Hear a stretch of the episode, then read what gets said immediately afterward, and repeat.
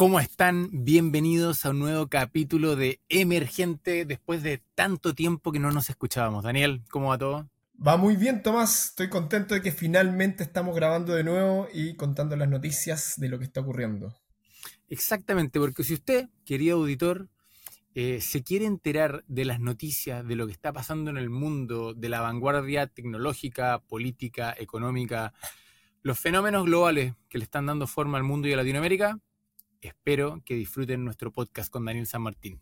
Excelente. ¿Algo que decir, Daniel, al respecto? No, estoy, creo, que, creo que es importante eso, eh, que, se entiende el aporte que nosotros queremos hacer. Eh, creemos que el mundo está cambiando a una velocidad, pero impresionante. Están ocurriendo muchas cosas en los ámbitos científicos, tecnológicos, económicos, y analizarlo, entender qué es lo que está ocurriendo, eh, creo que es muy útil para todo el mundo, que ver cómo esto nos impacta en nuestra vida diaria. Y es eso básicamente lo que queremos hacer, tratar de, traer un poco la experiencia de lo que nosotros vivimos acá en Londres y en general, eh, para que nuestras, las personas que nos escuchan eh, tengan esta, esta como eh, mapa, este, este recorrido de, de, los efectos de los grandes cambios que estamos viviendo. Así que muy contento porque me gustan mucho estos temas, Tomás. Buenísimo. Oye, vamos con la primera noticia. No sé, creo que en general hemos hablado poco en este podcast sobre Tesla. Lo mencionamos por aquí, lo mencionamos por allá, porque claramente es de las compañías más grandes del mundo y de las que están dando a hablar con la cantidad de innovaciones que están trayendo en escena. Pero ha sido interesante cómo en los dos últimos años el valor de su acción ha bajado mucho. De hecho, si lo pensamos, la capitalización bursátil de Tesla hace dos años atrás era el doble. Su acción estaba en 400 dólares, un poquito más de hecho, y hoy día está en 217, al día que estamos grabando hoy día con Daniel. ¿Bien? Y esto en buena parte se relaciona con el análisis del mercado sobre cómo Tesla ha sido, no ha sido capaz de sacar nuevos vehículos. En particular, dos de los que más había anunciado había sido el famoso camión de Tesla, que promete un mercado enorme, porque justamente todo lo que es el transporte de carga en Estados Unidos y en cualquier país es un tremendo mercado. Pero por otro lado, lo que en Estados Unidos se conoce como un pickup truck, ¿cierto? Una camioneta, un, un vehículo urbano donde también se pueden llevar eh, carga atrás, ¿bien? Y este es un mercado que en Estados Unidos es enorme, estamos hablando que es un 20% del mercado, y Tesla anunció que lo sacaría ya hace un par de años atrás, pero no termina de salir. Y de hecho, Elon Musk reconoció esta última semana de que efectivamente la producción de este modelo, por una serie de características que están intentando implementar para que sea más económicamente viable, ha sido una pesadilla. Es decir, les ha costado mucho sacar nuevos modelos. Es interesante pensar que el último modelo que ellos sacaron fue el año 2020, que fue el modelo I, y también una estrategia que han tenido durante el último año que ha sido bajar un poco los precios, por lo tanto han bajado un poco los márgenes buscando un volumen más amplio, pero la verdad es que le ha costado mucho. Y así está la cosa. No está muy fácil eh, el mercado para, Tesla actualmente. Sí, y además están apareciendo muchos competidores. Hay, hay muchas startups que está, que está haciendo eh, otros vehículos, no solo eléctricos, sino que también de hidrógeno. Se, viene muy fuerte. Em, y compañías ya establecidas, como Toyota, por ejemplo, que por muchos años eh, rehusó la posibilidad de hacer auto eléctrico, ahora ya se subió al, carro, digamos, en, un sentido literal de, de, los vehículos eléctricos. Entonces, efectivamente, Tesla tiene mucha prensa, sale mucho, pero no la tiene, no la tiene tan fácil. Ahora, em, esto es interesante porque lo que algunos analistas apuestan es que el famoso modelo 2 o este modelo de bajísimo costo que debería ser anunciado oficialmente en los próximos meses es lo que, es lo que en principio muchos analistas esperan, es lo que ya posiciona a Tesla en, un lugar que ya sea inalcanzable. Recordemos que el modelo 2, eh, la idea es que sea un auto pequeño eh, de menos de 25 mil dólares, que en Europa y en Estados Unidos es considerado derechamente un auto de, gama baja. Eh, y eso es relevante porque históricamente los autos eléctricos solían ser mucho más caros, solían ser para personas que de verdad querían aportar o querían sentirse diferentes, pero una persona, digamos, de clase media que quería tener un auto, un carro para moverse de punto A al B, lo, eléctrico no era una opción. Y con el modelo 2 debería ya ser una opción real, incluso aunque no tenga, uno no tenga ninguna conciencia eh, ecológica. Eh, entonces hay que esperar. Yo, yo esperaría, yo apuesto, sí, yo siempre he apostado, siempre, en general después de la batalla, em, de, si efectivamente se hace ese, anuncio oficial. Bueno, de hecho, Tesla o, o, lo que se habla en el mercado es que debería sacar su modelo 2 después del 2026, es decir, igual quedan al menos tres años para que ese modelo salga, pero antes de eso debería sacar su camioneta, ¿cierto? Su pickup truck. Que, para ponerle un poco de contexto, ellos esperan vender 250.000 unidades al año y de hecho ya tienen preórdenes por un millón de camionetas.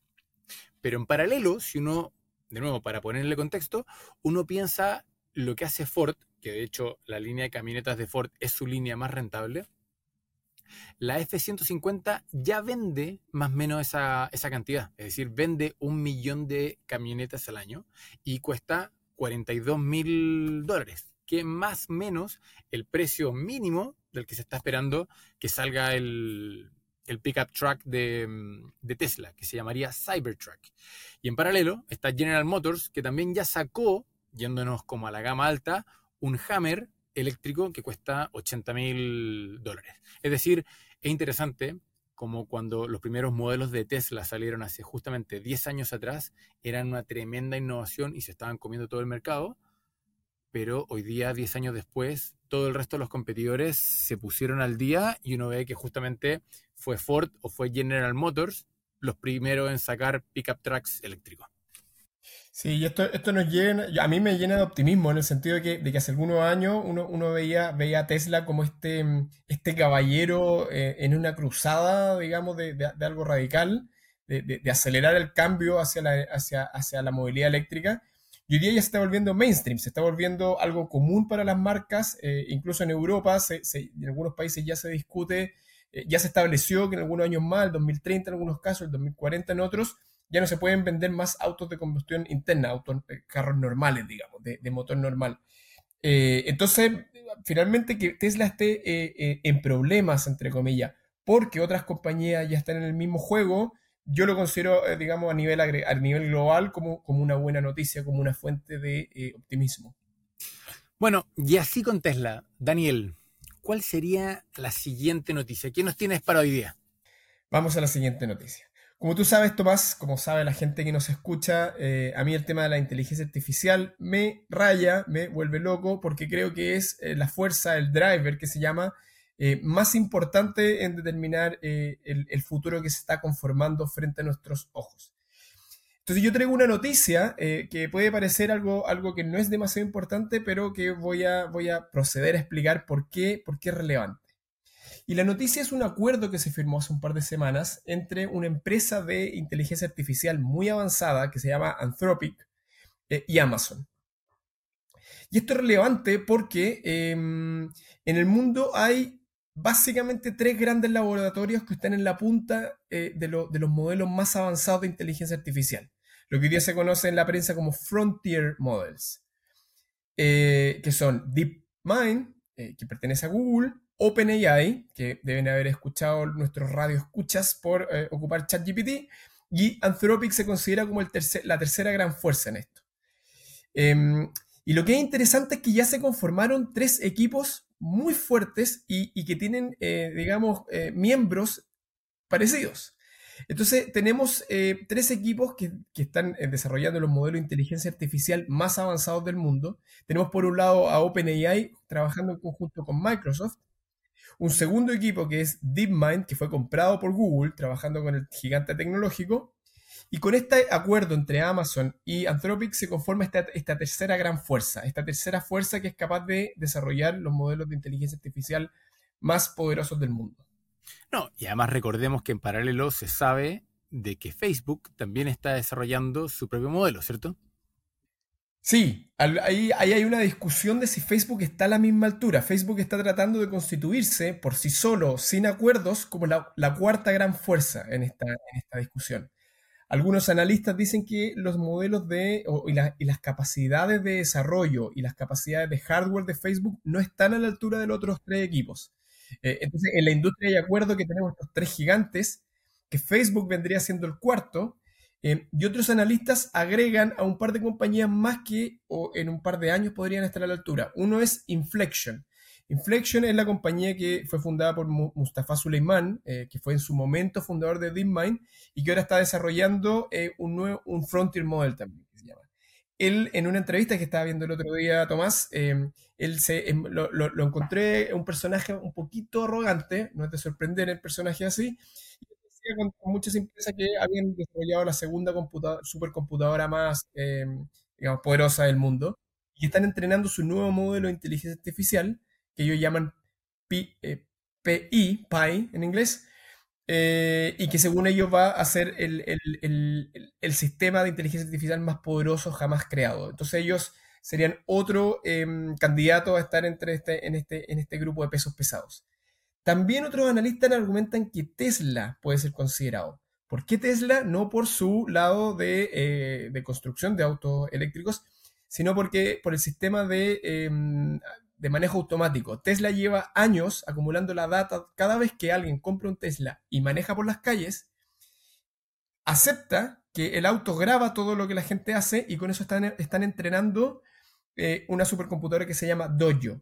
Esta supercomputadora básicamente en términos simples está viendo cómo todos los seres humanos que manejan, que conducen Tesla alrededor del mundo resuelven los problemas, es decir, llegan del punto A al, B y con esa información están entrenando uno de los modelos también más poderosos del mundo. La estimación es que la supercomputadora Tesla es la quinta o sexta más fuerte del mundo. Entonces uno también podría considerar a Tesla dentro de esto. Y por supuesto las compañías chinas. Nadie sabe realmente en qué punto exacto está de desarrollo eh, Baidu o otros gigantes chinos Tencent, Alibaba, etc. Eh, y podríamos uno agregar. Pero lo que sí sabemos es que hay tres grandes competidores establecidos que están en el primerísimo nivel. Microsoft con OpenAI, DeepMind con Google y este tercer, este tercer equipo que se conformó recién hace un par de semanas, Amazon con Anthropic. Así que esto va a determinar de manera clara eh, la trayectoria de desarrollo de los grandes modelos eh, de, de, lenguaje y otros grandes modelos y por lo tanto va a ser determinante en cómo vivimos, trabajamos y experimentamos nuestro día a día. No, y además lo que yo encuentro muy interesante y, que no es menor es cómo justamente hoy día la industria, que es probablemente la más importante del futuro de la humanidad, se está transformando desde el primer día en un oligopolio. Porque entendemos de que la posibilidad del día de mañana de cualquier startup intentar competir con algunos de estos gigantes en construir estos, modelos de frontera o modelos eh, fundacionales es prácticamente imposible, ¿cierto? Y justamente estos modelos están construyéndose en tándem con las grandes compañías tecnológicas que tienen redes de distribución que ninguna otra empresa podría tener. De hecho, creo que da para que toquemos este tema en particular, el tema de la competencia, por sí solo, pero pero sin duda, la noticia de que Amazon invirtió 4 mil millones de dólares en Anthropic es una entrada a las grandes ligas y es interesante como a solo un año del debut de OpenAI ya se conformó una industria con jugadores importantes, con, por decirlo así, las cartas ya están en la mesa. Y pasaron solamente 12 meses del debut de eh, GPT 3.5. Efectivamente, así que probablemente la industria más importante del mundo, que va a ser el desarrollo de los grandes modelos, de los cuales la mayor, lo que se estima es que eh, desde ya y en los próximos años, cuando uno quiera hacer un desarrollo tecnológico de AI, eh, ya no va a partir de cero, sino que va a ocupar estos grandes modelos. Y por lo tanto vamos a tener tres, cuatro, cinco compañías que van a proveer toda la inteligencia. Em, en, un, en, un, en un análisis se, decía que si ya, ya no hay una compañía que esté a este nivel, es muy difícil que en un par de años lo alcance por la data que estas compañías van a acumular. Sí. Creo que ahí tocaste un tema importante, Daniel, que vale la pena explicarlo durante un segundo. Estos modelos que llamamos fundacionales es porque van a ser justamente la base, el soporte, los, los cimientos de un montón o de cualquier solución sobre inteligencia artificial que se desarrolle el día de mañana. Entonces, el día de mañana, cualquier emprendedor que esté queriendo hacer algo sobre inteligencia artificial, probablemente se va a apalancar, se va a poner sobre estos modelos base. Bien, y estos modelos base van a, por decirlo así, dar toda la estructura para que usted pueda hacer el día de mañana una nueva solución. Pero estos modelos bases, como estábamos hablando, tienen trillones de parámetros que cuesta mm, cientos de millones de dólares desarrollar. Es decir, esto no tiene que ver solamente con el eh, ingenuo, ¿lo estoy diciendo bien? Humano, es decir, la capacidad inventiva y la capacidad de diseño, sino que también tiene que ver con una capacidad de inversión brutal para que estos modelos se entrenen y se refinen. Y por eso es que Amazon entra a invertir en Anthropic y no desarrolla el propio, porque desarrollar su propio modelo se demoraría años en hacerlo y perdería mucho tiempo. El, aprovecho de contar, el jueves voy a estar haciendo un seminario, una, conferencia de este tema de los Foundation Models y hacia dónde va la industria en México, así que si a alguien le interesa voy vamos a compartir el link eh, para, entender un poco mejor esto de los Foundation Models y de cómo se puede eh, utilizar en las empresas. Así que aproveché de pasar el dato, Tomás. Muy bueno. Oye, vamos con la tercera noticia. Esta quiero hacerla más corta, tiene que ver justamente con lo que estamos hablando, creo que es bastante seria más allá de lo tal vez peculiar que pueda sonar. Pero una de las cosas que ha, habilitado la inteligencia artificial generativa, ¿cierto? Es la capacidad de tener estas conversaciones porque genera texto, ¿cierto? Entonces uno puede tener una conversación que parece muy cotidiana con un, con un bot soportado con inteligencia artificial. Pero las otras cosas que también puede generar son imágenes y además de imágenes puede generar videos. Bien. Y la noticia que es un poco triste es que justamente durante el último año se han batido todos los récords en torno a la generación de videos pornográficos con la tecnología que se llama deepfake. Es decir, que se puede de alguna manera trucar o hackear un video para poner la cara de una, de una persona que no está efectivamente en ese video. Y tal como hemos visto fotos de Donald Trump yendo a la cárcel, que no eran fotos reales, o esas fotos donde aparecía el Papa vestido como un rapero, y no eran reales tampoco, pero parecían muy reales, lo que estamos viendo es que hoy día en la industria pornográfica se están subiendo de videos que son justamente, por decirlo así, falsificados, pero que cuesta mucho reconocer. De hecho, solamente en los primeros nueve meses del año 2023 se han subido 113.000 videos pornográficos con deepfake, que eso es un aumento de un 50%, más de un 50%, con lo que se había subido el año anterior, el año 2022.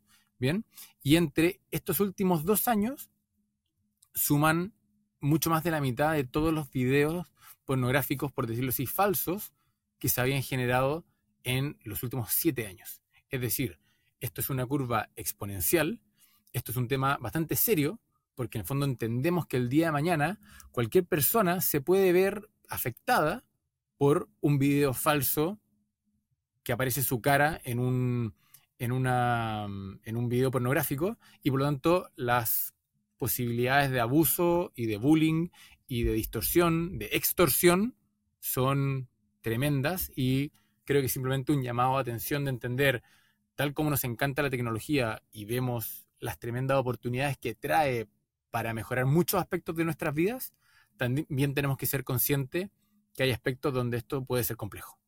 Sí, y, eso además es importante de entender o, complementar lo que muy bien decías, Tomás, eh, de que con, la, las herramientas actuales, básicamente esto, el, costo de hacer esto, tanto en términos de esfuerzo como económico, ha bajado de manera radical.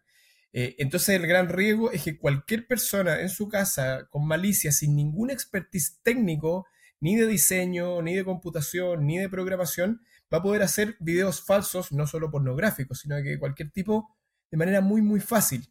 Eh, y básicamente no hay manera de evitar esto. Esto es algo que se viene, que ya está, como, como mostraba Tomás eh, en cifras, eh, viniendo con todo pero eh, a futuro no hay manera de detenerlo. Entonces aquí viene la responsabilidad de, todos nosotros, de la sociedad, de, la gente que nos escucha, de entender que tenemos que ser muy críticos y cuando veamos un video en las redes sociales, cuando nos manden una foto para demostrar algún punto, tenemos que siempre dudar un poquito, dudar un poco de si esa, de dónde viene esa foto, de dónde viene ese video, eh, y queda como responsabilidad nuestra, digamos, tener este pensamiento crítico, porque si no, la capacidad de manipular eh, sociedades, manipular personas, eh, va, a ser, va a ser indetenible. Eh, eh, y por lo tanto, ese creemos que es un aporte que podemos hacer desde, este podcast. Bueno, vamos con la siguiente noticia, Daniel. Sí, la siguiente noticia es, algo un poquito, un poquito alarmante, eh, pero creo que tiene mucha significancia y, tiene que ver con, temas que a nosotros nos gustan, que, son del ámbito geopolítico, que definitivamente es un aspecto que está moldeando el presente y va a moldear el futuro. Eh, y tiene que ver con una declaración conjunta que hicieron los, cinco eh, líderes de, los centros de inteligencia em, de cinco países. Estados Unidos, Australia, Nueva Zelanda, Canadá y Reino Unido. Porque estos cinco países, estos cinco países hace algunos años firmaron un acuerdo, un acuerdo muy relevante en el geopolítico, eh, un acuerdo que se llama Cinco Ojos. Suena casi como estas películas eh, de los años 70, pero sí, firmaron, tienen una, veo la cara de Tomás acá, de Tomás, em, firmaron este, este, acuerdo donde eh, las, las unidades de inteligencia de estos cinco países suscribieron eh, el, acuerdo de compartir toda la información. Eh, entonces funciona básicamente como un solo gran cuerpo de inteligencia. Y la semana pasada, los cinco líderes tuvieron una reunión conjunta e hicieron una declaración. Y en la declaración ya es algo que se, digamos, se viene hablando hace mucho tiempo, pero no se había reconocido de manera tan oficial y tan explícita, que es la acusación formal a China de realizar espionaje sistemático, global y eh, de manera absolutamente ilegal. Entonces, em, por ejemplo, quiero, citar eh, esta, lo que decía Mike Burgess, el director general de la Organización Australiana de Seguridad. Eh, decía, el gobierno chino está involucrado en el robo de propiedad intelectual y experiencia más sostenido, escalado y sofisticado en la historia de la humanidad. Volvamos a recordar, este es un, el es como la CIA, digamos, australiana, en una declaración oficial y conjunta de estas cinco potencias eh, que declaran que China está haciendo esto. Entonces, esto es un, es un símbolo, una señal eh, ya muy importante de, una, eh, de lo que se puede considerar, en, mi, análisis, ya sin ningún lugar a duda, que estamos en una guerra fría 2.0. fue un concepto que, desde hace varios años algunos analistas ya vienen sosteniendo que se podría considerar esto a mi juicio, esto ya es un hito que marca que efectivamente no hay ningún lugar a duda de que eh, el mundo, las dos grandes superpotencias están rivalizando una con otra eh, de manera absolutamente directa y, esto nos va a afectar. Definitivamente va a afectar nuestras vidas, definitivamente va a afectar la manera en que se hacen negocios, va a afectar eh, las decisiones financieras y por lo tanto creemos que es un tema que, que vale la pena tratar en nuestro podcast para que la gente que nos escuche entienda o, trate de imaginar hacia, hacia dónde se va moviendo eh, la ficha y por lo tanto qué decisiones puede tomar. Yo lo, que, yo lo que encuentro interesante de esto, Daniel, es cómo el tema del espionaje y la privacidad de la información se pone nuevamente sobre el tapete. Y se pone en este caso acusando a la contraparte, como es China. Sin embargo, uno está consciente, y por justamente muchas de las filtraciones que se han hecho en, en la última década, es que son los mismos países occidentales los que muchas veces mucho espionaje hacen y en el caso de Estados Unidos espían a su propia, mm, a su propia población. Es decir, que no se nos olvide que Snowden, que fue este justamente hacker que trabajó en la CIA y trabajó en la, en la NSA de Estados Unidos, terminó viviendo en Rusia porque no le quedó otra que escaparse del gobierno de Estados Unidos cuando él filtró al mundo completo de que Estados Unidos filtra, eh, espiaba en su población, siendo más, eh, más estricto. Eh, filtraba, por decirlo así, todos los mails que circulaban en Estados Unidos y les pasaba un primer filtro para ver si es que valía la pena pegarle una segunda leída. Bien, todo esto de nuevo de manera digital, computacional, automatizada, pero era un espionaje sistemático de Estados Unidos en contra de su propia población. Entonces, es solamente como para poner un contrapunto y entender de que esto es hoy día una práctica de alguna manera establecida por los diferentes gobiernos y que creo yo que vale la pena ponerlo arriba de la mesa y recordarlo cada vez que podamos. Sí, no, ese punto es muy, muy importante el que haces, Tomás. Y, con esto nosotros no, no, queremos, bajo ningún punto de vista, decir que China es el malvado de la película que Estados Unidos y sus aliados son los bondadosos. Eh, Simplemente lo que queremos hacer aquí y el tono que queremos tener es tratar de analizar eh, lo que está ocurriendo, digamos, como si, fue, como si, como si estuviéramos fuera, ver, ver cuáles son los movimientos que, que van ocurriendo, pero definitivamente no, no es nuestra eh, misión decir quiénes están bien, quiénes están mal. Y por supuesto, Estados Unidos eh, lleva muchísimos años con estas mismas prácticas, está ultra demostrado el espionaje que realizó sobre la Unión Soviética y que, que sigue realizando. Es más, yo me acuerdo hace un par de meses no me acuerdo exactamente qué país, pero básicamente un aliado de Estados Unidos mostró pruebas de que Estados Unidos lo estaba, lo estaba espiando. Entonces, eh, efectivamente el espionaje es una práctica común que la hacen todos los países, em, pero, pero eh, uno de los, de los personajes, el, el, líder canadiense de la inteligencia canadiense decía, bajo su argumento, que eh, China está haciéndolo de manera mucho más sistemática y global que, que como nunca se había hecho en la historia de la humanidad.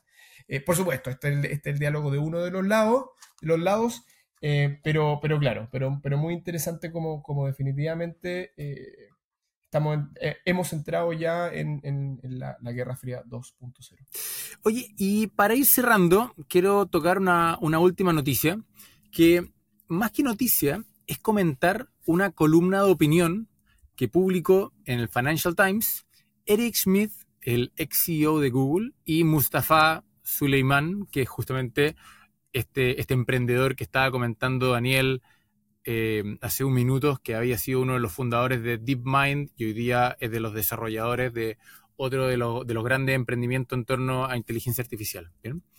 Y el llamado que hacen ellos dos es crear a nivel mundial algo similar al IPCC que existe hoy día para el cambio climático. Recordemos durante un segundo, el IPCC es el panel de cambio climático intergubernamental, bien, que se aloja en las Naciones Unidas y que de una u otra manera lo que hace es brindar un montón de asesoría y capacidad técnica a los diferentes gobiernos cuando queremos entender cómo funciona el cambio climático o cómo se está ejecutando, cuáles son, cuál es la evidencia, eh, cualquier detalle técnico. Hoy día este es un panel, es una red de expertos a nivel mundial que tiene miles de científicos involucrados y que de alguna manera entrega la evidencia, entrega el conocimiento, entrega capacidades que muchas veces los gobiernos no tienen, se entiende por qué no, pero son capaces de concentrar este esfuerzo, son capaces de generar un montón de, de economías de escala para poder generar este conocimiento. ¿bien? Y el llamado de estos dos líderes mundiales en términos de inteligencia artificial es justamente a que se cree algo similar para poder asegurar la seguridad de la inteligencia artificial. Y acá muchas veces no estamos hablando de que terminemos en Skynet y lleguen las máquinas malvadas y se tomen eh, el mundo. Acá lo que estamos hablando es que tenemos que ser conscientes de que la regulación en términos de, de inteligencia artificial es muy relevante por otros factores por temas de, por ejemplo, concentración de poder económico y poder político, como estábamos hablando eh, sobre la noticia antes de Amazon, por temas, por ejemplo, de justicia, cuando estamos pensando que el día de mañana un algoritmo va a poder evaluar un crédito bancario o un algoritmo va a estar decidiendo quién entra a un lugar o no, o un algoritmo va a estar haciendo análisis de seguridad de cualquier tipo. Cuando estamos pensando, por ejemplo, en los sesgos o en los bias a la hora de tomar decisiones, cuando estamos pensando en el desarrollo del, mercado del trabajo, eh, cuando estamos pensando en la seguridad de datos o estamos pensando en, los derechos de autor, de que si el día de mañana una de estas inteligencias artificiales se lee completo el libro de Daniel y después lo da como respuestas muy originales, eh, alguien está dejando de comprar el pobre libro. Entonces, eh, eso, creo que es un punto relevante, creo que no da lo mismo y es un tema que da para un debate bastante largo que a mí últimamente me ha tocado estar bastante involucrado. Sí, yo tengo dos pensamientos que, o dos reflexiones al respecto que me gustaría agregar. El primero que rescato que para mí es fundamental que sea un panel internacional, supranacional. Eh, la, verdad que las empresas y los estados tienen demasiados incentivos a, a seguir desarrollando inteligencia artificial eh, las empresas, por un tema de competencia económica, eh, quieren tener eh, retornos económicos superiores, y los estados por lo que, por lo que comentábamos recién. Hay, una, situación de competencia tan intensa que la verdad es que es muy difícil decir yo no sigo desarrollando mi inteligencia artificial, pero mi rival sí. y por lo tanto, si vamos a hacer una regulación de, alto nivel, tiene que ser a nivel internacional, a mi juicio, tiene que ser regulado parte de las Naciones Unidas eh, y que rija a toda la humanidad al mismo tiempo. Si no, no creo que no hay ninguna posibilidad de que realistamente seamos capaces de regular eh, de verdad y en serio el desarrollo de estas herramientas tan poderosas. Y la segunda reflexión tiene que ver con, cómo eh, las tendencias que nosotros presentamos se van interrelacionando. hablamos de los peligros de la inteligencia artificial y uno de los peligros que muy bien decía Tomás era el de la concentración económica, eh, y vemos que son tres, solamente tres, podemos agregar cuatro, podemos discutir son cuatro o cinco, pero muy pocos players los que ya están o en un par de años van a tener el 100% del control de estos modelos. Eh, y por lo tanto, em, la regulación la necesitamos ahora ya. Vemos que ya frente a nuestros ojos hay tres grupos de personas que van a tener todo, todo el poder y que van a tener la capacidad de hacer también respecto eh, relacionado con la segunda noticia. Deepfake, van a poder generar videos, noticias. Este pequeño grupo de personas podrían eventualmente generar media, generar contenido para manipular a todo el resto de la población mundial. Eh, entonces, mi, invitación acá es ver cómo se relacionan las diferentes tendencias, ver cómo se van relacionando.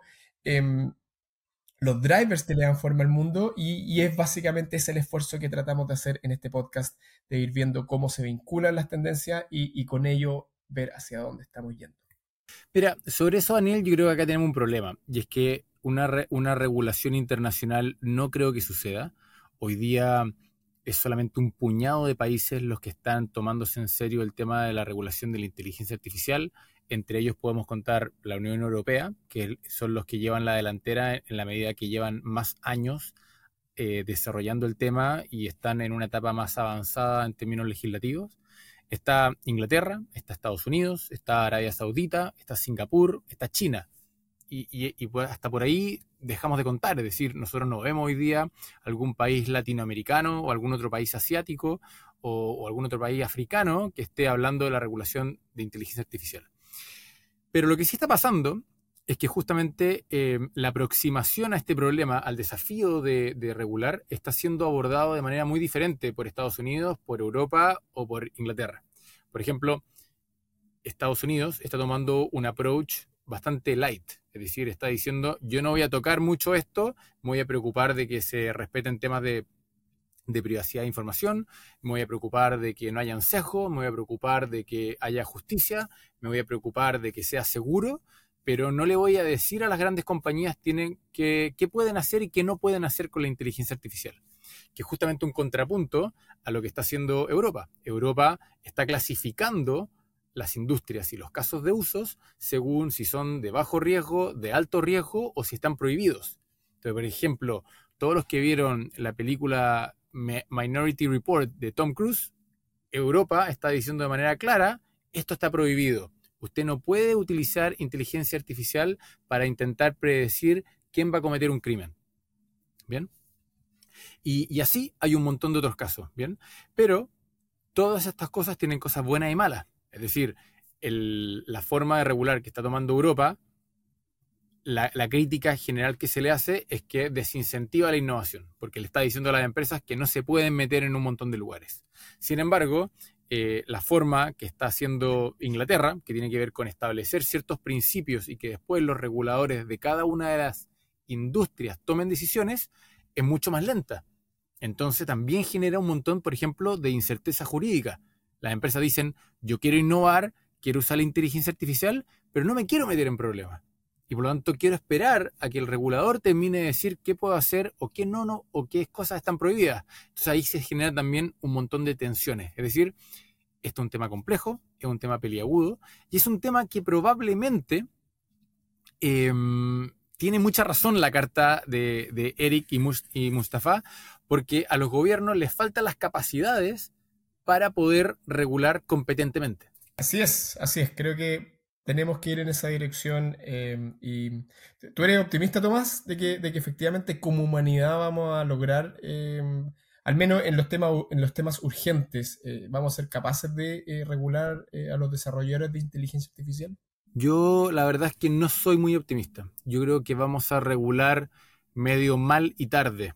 Es decir, probablemente la aproximación que está teniendo la Unión Europea va a terminar de una u otra forma siendo la norma, va a cortar un montón de innovaciones, pero esas otras innovaciones se van a terminar generando en otros mercados, pero al mismo tiempo se van a generar todas estas concentraciones económicas de poder, van a generar ciertas distorsiones importantes en, los mercados laborales.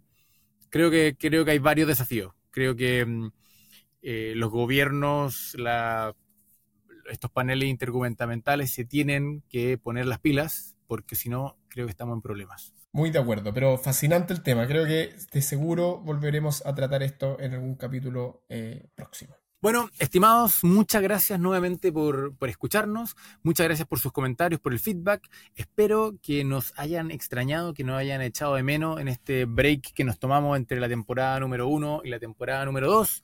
Eh, hemos escuchado justamente eh, su feedback y por lo mismo hemos ido adaptando el formato del programa.